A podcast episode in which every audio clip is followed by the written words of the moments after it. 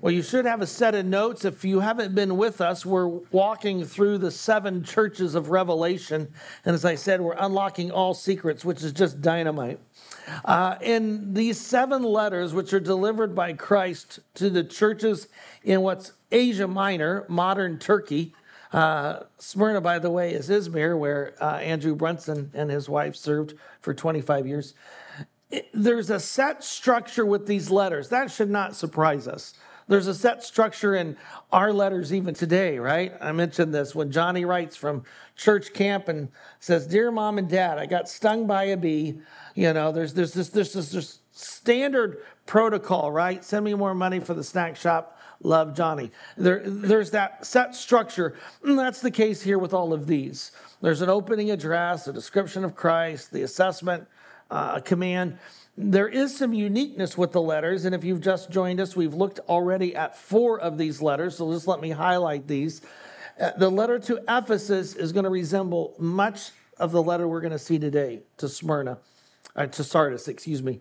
Uh, they're commended, and there's a condemnation that's given, some things they need to work on. Smyrna, along with Philadelphia, which we'll look at next week, these two churches never received a condemnation. Uh, they're doing very well. Laodicea, which will be the last letter we look at, uh, there is no commendation. Uh, it's all condemnation. That church has really got a problem. And then you got, uh, and you can see Pergamum and Thyatira. So these are the four letters that we've looked at, and now we're in Revelation chapter three. So if you would, please turn there and let's look at this text. It says, To the angel of the church at Sardis, write the following. So we have this messenger of the Lord who is assigned to a particular church. It says, This is the solemn announcement. Remember, this is from the Lord. This should be red letter, right? This is a solemn pronouncement of the one who holds the seven spirits of God and the seven stars. And We'll talk about that in a minute. It says, I know your deeds. Now, in all of the other letters, when it says I know, we're going to expect something positive. I know you've been faithful in your service. I know that you've been generous to the saints. Whatever the case may be, that is not the situation with Sardis. So I could just see them sitting on the edge of the seat thinking, oh, this is going to be great. Here it comes. And then he hits them over with a two by four. That you have a reputation that you are alive or that you are, um, we are the lively bunch, but in reality, you are dead. Wake up then and strengthen what remains, what was about to die, because I have not found your deeds complete in the sight of my God. Uh, ouch, right? Ouch. And he says, Therefore, remember what you've received and heard, obey it and repent. If you do not wake up, that's the second time, I will come like a thief, and you will not know that hour I will come against you. But you have a few, and only a few, individuals in Sardis who have not stained their clothes, and they will walk with me dressed in white because they are worthy. The one who conquers will be dressed like them in white, and I will never erase his name from the book of life, but will declare his name before my Father, before his angels. The one who has an ear had better hear what the Spirit says to the churches. Let's look at this letter. And in the opening part here is an overview of the letter. I'm not going to go and read this in detail. You can look at this later. But again, these, these letters weren't written in a vacuum, they're written to a, a group of people. Uh, and Sardis was a very prestigious city in earlier days. It was the capital of Lydia fact, the first coins ever minted by any location was at Sardis, the gold coins. The Midas touch, by the way, the Midas is from, the story comes from Sardis. And so, a very, very affluent city. In fact, in AD 17, there was a massive earthquake that hits Asia Minor. This city is destroyed. And Rome, in fact, the Emperor Tiberius even meant a coin that shows that he is helping all these cities uh, rebuild. But Sardis said, no, thank you. We got this taken care of. We don't need any financial assistance. So, very affluent. They're known for their wool industry. And you can see the location to where it is in the seven churches. Um, one thing to mention as well in that intro background, just so you know, Unlike some of the cities that we have studied, Sardis is known for its Jewish population. In fact, if I went back, I could show you. Uh, that is the synagogue. It is the largest synagogue outside of Israel in the first century. It could accommodate a thousand worshipers. So, what that tells us, very, uh, very Jewish. And, and I find that intriguing in light of some of the rhetoric that's absent here versus what we saw at Pergamum, for instance. Well, let's look at the layout of the book. But as we do, is there any questions on the background, the cultural background? We're going to highlight something that's very unique in the history of this city in light of the text in a minute. Nope. Okay, well, then let's go and look at the opening. As we see here, it says, again, you have this description of Jesus, which is the beginning of all of the seven letters. And here we're told there's seven spirits of God. You go, what in the world is that? And I mentioned there in your notes, it's probably a reference to the Holy Spirit found in Zechariah, a, sign of completion that the Spirit, the Holy Spirit, Christ, the Father are all involved in this letter, and the reference to the seven stars, which we saw earlier in the letter to the church at Ephesus. In other words, this is the, I mentioned this in your notes there, the believers of Sardis need to be reminded of the sovereignty of God and their dependence upon Him. That's very important. They have forgotten that, which we're going to see. And Christ is stating, uh uh-uh, uh, i am sovereign. I'm seeing all things. I'm working in your midst. I, I wonder if church in America, sometimes I wonder, yeah, what would happen if we, we really recognize Christ is in our midst. Christ is moving among us. And, and, and that could be for good or for bad. But he's, he's cognizant of what's happening. It's like what my grandmother said careful, because, you know, the Lord's watching you. He's, he's there, right? And that's true. And so for the church, there's this reminder I am the sovereign one, I am the one who's there. And that's further seen in his assessment of the church. Notice what it states I know your deeds. And again, we talked about this. This is very interesting.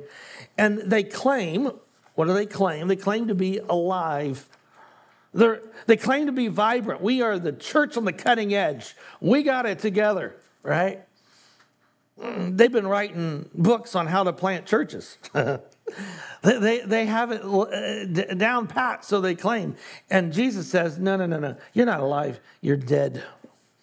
Now, What's the implications here for the church, this group of believers, in light of this, that the, they claim to be alive but are dead? What does that tell us about this group of believers? They're going through the motions. Yeah. What else does it tell us? Okay, going through the motions. Yeah, there's a um, a lack of self awareness.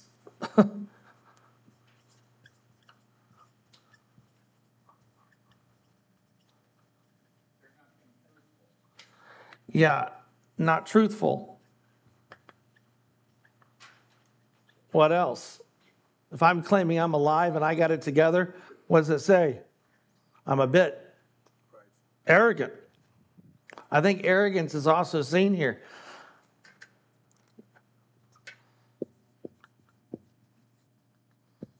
Just wrote a book on uh, on humility. I can't wait till you have it. Right? It's kind of that idea. I mean, they think they got it together. They think they the cats meow in churches, uh, and and yet there's this total lack of self awareness. I said, I'm a, I've been in your midst. I've watched. You're not alive. You're dead. Yeah, Tim. Yeah, they're shallow in their pursuits. It's it's hollow. We'll get to that in a minute, but yes, their names are not in the book of life, which creates a whole host of uh, interpretive questions we're going to get to in a minute. So, yeah, this is, uh, thank you for bringing that up, Dave. Yes, uh, that is a difficult part in this letter, isn't it? It was a good point. Well, let's, let's back up, though. I want to first look at here. The solution to the church is found in verse 2 and in verse 3, where he says, Wake up. In fact, in this section, uh, Christ is going to say to this dead church, Um, we'll move along here. There are five commands that he's going to give. I want you to watch these. There's five commands, and then there's two warnings. And they're laid there on page two of your notes. The first of these is to wake up.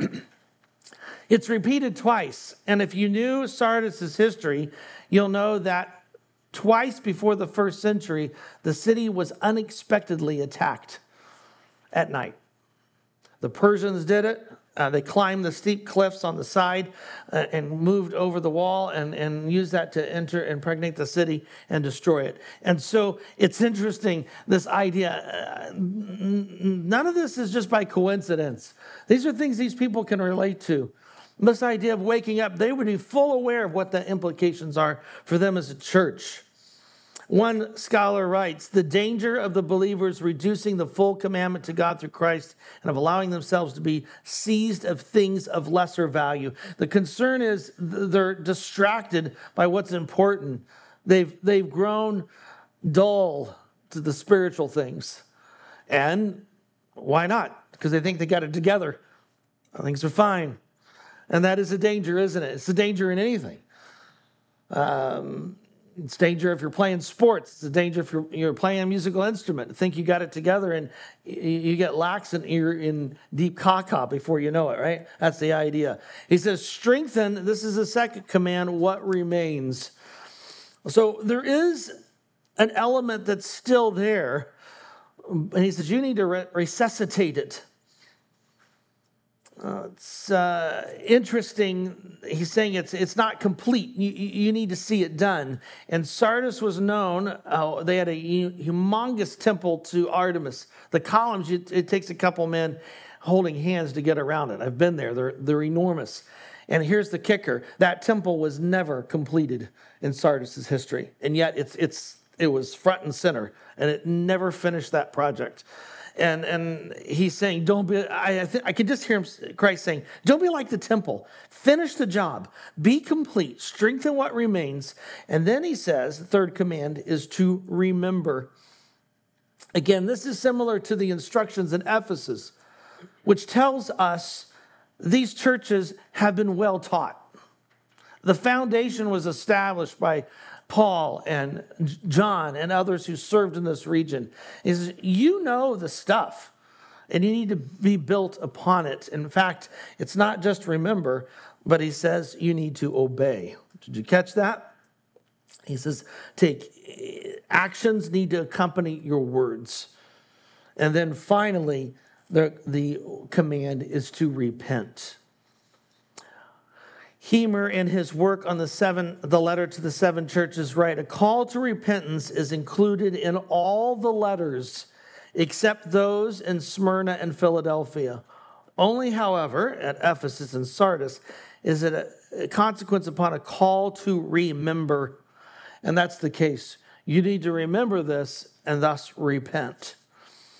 Did you notice in the, the, notice what he says in verse 3? Remember what you received, heard it, and obey it and repent. I would have expected repent first, then obey. Why? Why did he reverse them? I mean, think about it. If you're writing this out, I would have thought, you repent, then you obey. You do. Why did he reverse it? Yeah, Kyle.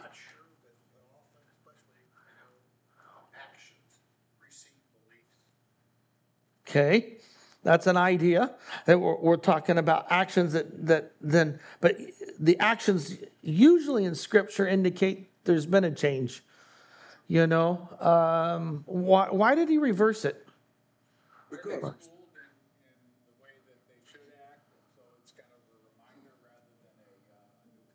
Okay, a reminder is an idea. Good. Repentance is Repentance is obedience. That's an interesting one. I've not heard that. I like that. Repentance is obedience. Most scholars are going to argue it's uh, it is a literary construction, which is the last is first for emphasis. In other words, the what Christ is trying to stress to the church is that they need to obey. Repentance, yes, but our focus is going to be on the obeying that then follows it some of the elements you've all highlighted could still be teased out and, and brought into that. But anyway, interesting.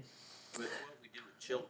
right? We teach them to obey before they can even understand. Ah, that's interesting. Yep. With children, we want them to obey. Yes.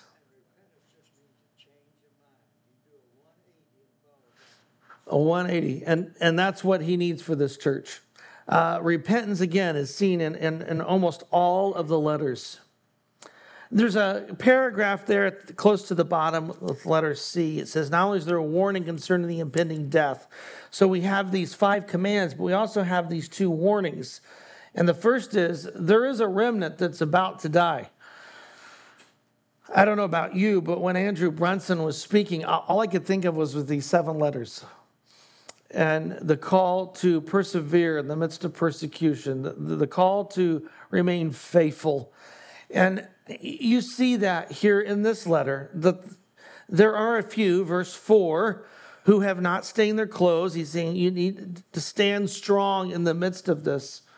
Um, the idea that you are worthy which it reminds me of uh, 1 Thessalonians 2.12, to be worthy of your confession. You, have made a profession. You, you need to walk worthy of that. And then I think of Hebrews. Those who did do that, Hebrews 11 says they were not worthy, or this world was not worthy of them because they reflected Christ. And by the way, this is free, it wasn't in my notes, but they reflect Christ. Because see, it says, You'll be dressed in white, and then the one who conquers, he too will be dressed in white. You'll look like Christ, who you've longed to, to be and to serve. So there it is. a remnant is about to die, and the Lord is going to come suddenly. Eschatology, once again, is driving our ethics. If we really believe Christ is going to return, if we really believe there is something beyond this grave, then we're going to act and do stuff differently, aren't we? Their spiritual eyes, sadly, as we look at this, have developed cataracts. The, things are out of focus, and, and, and what they think aren't that major or, or miss is very significant. And the cataracts have been formed by the things of the world. They've been tainted, and that's what the implication is that a few of you have not stained your clothes. The implication is what? Just the opposite. Many have been stained. And the idea here is that they are impure, that they've picked up the filth of that in which they, the world in which they live. And that leads us to the conclusion then, as we look at this, this unstained clothing. It's, it's an idea of defilement. We see that in several locations. You can see that in your notes. It's interesting as well uh, in Asia Minor in the first century, there are uh, writings that talk about the soiled clothing of the impure worshipers. Now, it's an occultic setting, it's not related to the New Testament or uh, to scripture, to the following of Christ. But you see these secular writings that talk about the impure worshipers or those who have soiled clothes. And so the idea here is that we are to walk in accordance and fellowship with the Lord. And so the unstained clothing, um, not to be defiled, it's a sign of qualification for worship. Where do we get this idea of white garments? The city was known for its wool industry, and some would tie it there. There's a whole laundry list, no pun intended, uh, there for you. You can see on page three. I'm not going to read through those. We really don't know uh, it's, it's hard to say. Nonetheless, it's there for you.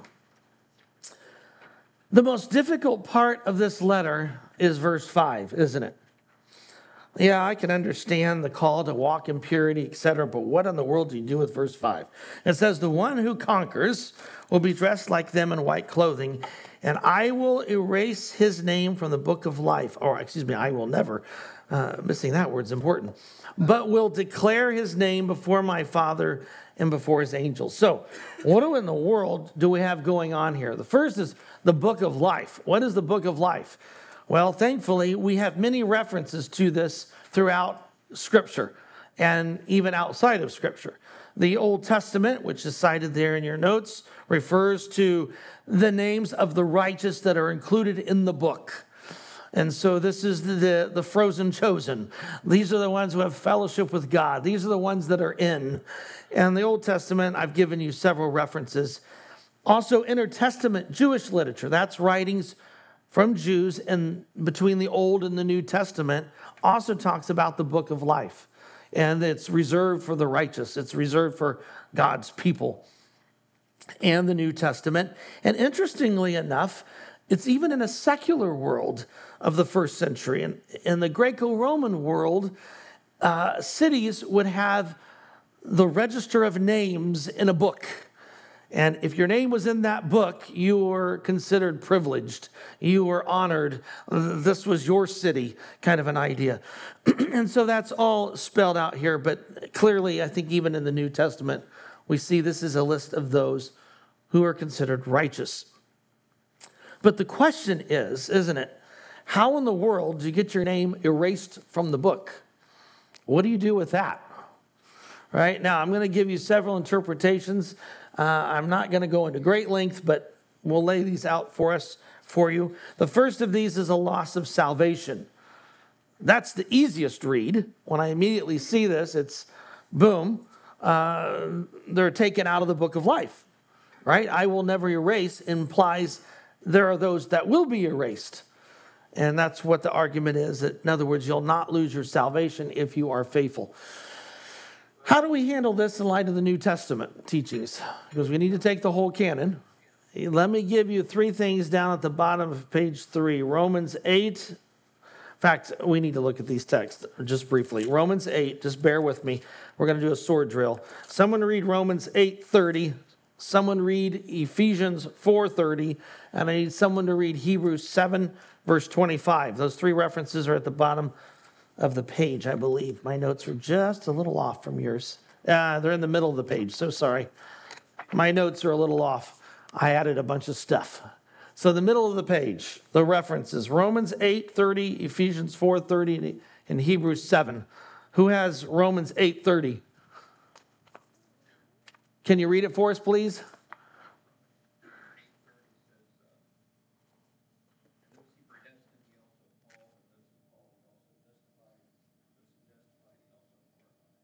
Yeah. So those he's predestined, those he's called before the foundation of the world, Ephesians 1, he will see glorified.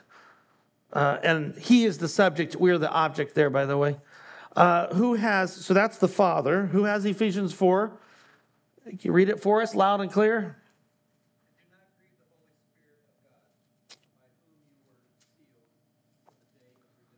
Okay, so now you have the role of the Holy Spirit who has sealed the believers, those who made a genuine profession in Christ. And the other is Hebrews 7.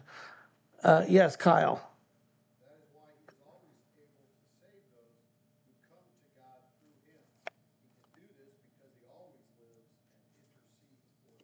Yeah, and that's a reference to Christ. And so, what do we see here? We see the role of the, the Trinity the Father, the Holy Spirit, and Christ, all involved to ensure one's security. And I would argue God's reputation is at stake as well as God's grace. And so uh, the loss of salvation to me does not fit with the rest of New Testament teaching. So we got to go to a second interpretation about this erasing the names. This idea is that all the names are contained at the beginning of time and when there is no profession, you're immediately just erased out of the book, which is an interesting interpretation. But what does Ephesians 1 state? Before the foundation of the world, God had called us. So it seems strange that that doesn't seem to fit here. Uh, this idea that no, the book's already been ordained, so to speak. This is a third view, and that is all professing names. Anyone who gives lip service to Jesus and says, Yeah, I believe, is put in the book. But only those who have a genuine, genuine salvation that the profession is true will be kept. Those who walk away fall into apostasy, they're removed. Interesting view. A problem with it, I think, is, and I highlight there is that it fails to explain why someone with a false profession would even be included in the book. That doesn't fit with the use of the book of life in the Old Testament, Intertestament period, and I would argue the New Testament.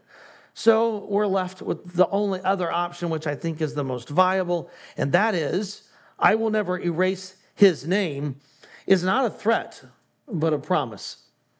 You say, well, that seems strange. Look at your notes. This is a literary device, it's used throughout Scripture. in which the negative is stated in order to stress the positive. One commentator writes the verse is not a threat, it's a promise made to those who have been faithful in Sardis.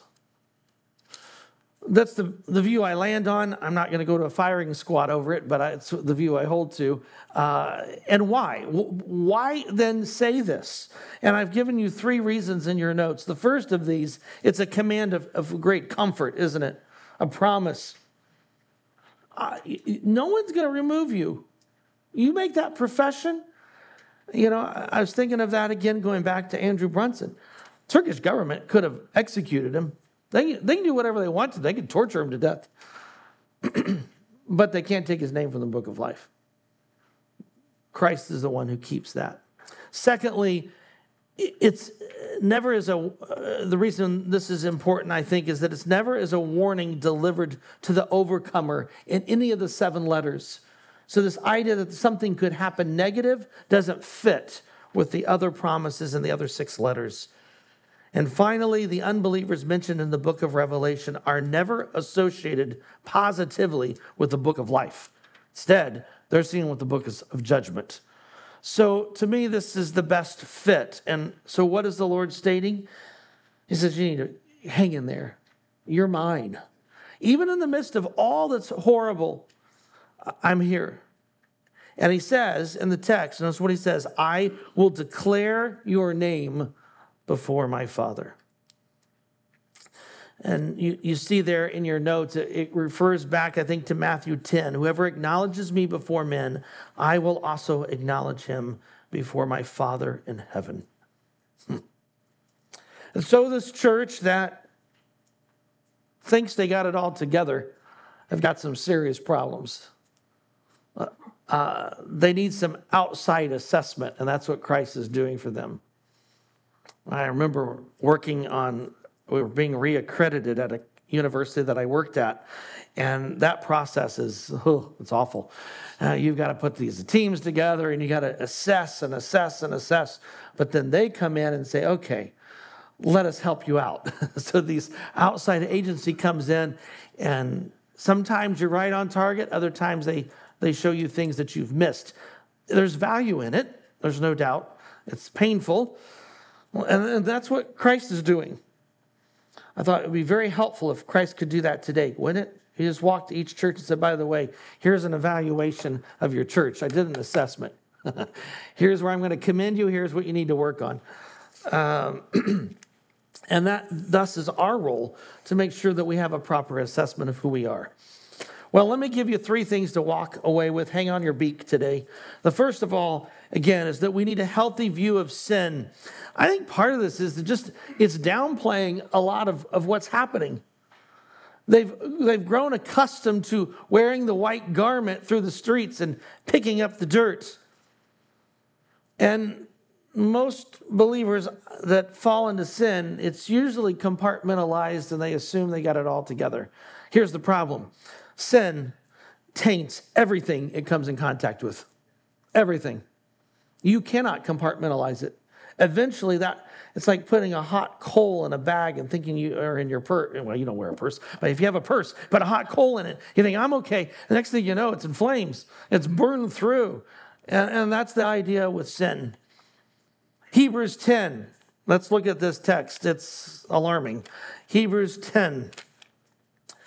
If you're uh, growing cold in your faith, read the book of Hebrews. That'll put a lightning rod through your britches. Uh, Hebrews 10, verse 26.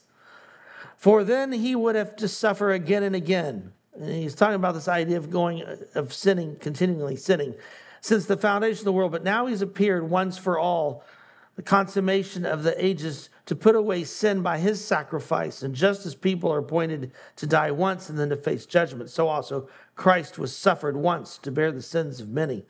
To those who eagerly await him, he will appear a second time, not to bear sin, but to bring salvation. If Christ has gone to such great lengths for sin, having to die on a cross, why would you want to play with it? Why would you want to kick it around in the backyard? Bury the sucker, shoot it and bury it in the backyard, right? That's the idea. And for this church, they've been playing with fire. And he said, careful. Also, I think another thing that we can walk away with from the church of Sardis is in light of the urgency of the hour, we need to be encouraging one another. And that's what I love about you guys. Uh, I, I, had a couple emails already from folks saying, Hey, did you hear about so and so? Wolfgang. I, I, had a couple people write and say, Do you know he had COVID? Been praying for him. Keep it up. Keep it up. And we've got, I think there's 26 churches in this room that are represented. And I, I love it. Uh, encourage one another. Go across the, not only the pew, but the streets to other churches, encouraging the saints to press on. It says what Christ told the church at Sardis. What did he say? Few individuals well, who have not stained their clothes will, will be walking with me dressed in white. And then finally, one more thing for us today as we close the Lord will not abandon his people. if you didn't get anything else from Andrew Brunson, I mean, that, that came screaming through while he was with us. The Lord doesn't abandon. Oh, Andrew was very vulnerable with us, saying there was times he really questioned it, especially in the first year. And perhaps while you've not been imprisoned, you could relate to what Andrew stated. I had one individual literally in tears after church saying he voiced what I have been afraid to say. Well, Hebrews 13 says the same thing. Where, oh Lord, are you in the midst of this? How long? Have you forgotten me? I mean, it's, it's borderline blasphemous. And yet, in the process of running to the Lord rather than from Him, there's an understanding no, you're in charge. You're there. I can trust you. Turn to 2 Timothy. Let me close with this text this morning. 2 Timothy 4. I love this little letter. It's. Uh, Paul's last epistle in the New Testament. And he says in verse 3 of 2 Timothy 4, verse 3 For there will be a time when people will not tolerate sound teaching. Instead, following their own desires, they will accumulate teachers for themselves because they have an insatiable curiosity to hear new things. I always told my students if you're espousing something that no one has said in church history, you better take a long, hard look. Careful, right? For there will be time when people will not tolerate this, and they will turn, verse 4, away from hearing the truth. But on the other hand, they will turn aside to myths. You, however, be self controlled in all things, endure hardship, do an evangelist work, fulfill your ministry, for I'm already being poured out like an offering. In other words, he's about ready to die. The time for me to depart. I've complete, completed well. I have finished the race. I have kept the faith. That's the few who haven't had their garment tainted at Sardis. Finally, the crown of righteousness is reserved for me. The Lord, the righteous judge, will award to me that day, and not only to me, but to all who have set their affections on his appearing. Father, it's we look across the landscape of our country and our hearts break. We are a sinful people was talking to Andrew, and he, he said, You know, the U.S. has, has polluted this globe with its pornography, with its emphasis on abortion, and the list goes on. We live uh, among a culture that seeks to exalt self rather than you, who seeks to unravel the created order, elevating issues that uh, you never intended. I'm reminded of Romans 1 that you gave them over to their evil desires. And so we live in a world where parades are given for immorality. Legislation is applauded for its openness and acceptance. And so, Father, in, in navigating these waters, it's so easy to become polluted guard our hearts. May we not be like those many at Sardis who embraced much of the culture, but may we be like the few at Sardis who stand strong, that persevere. And Lord, thank you that in the midst of this, you do not abandon us. We are there, and there's a day coming when you will declare our names before the Father. How gracious. How powerful. And we long to that end. In Jesus' name, amen.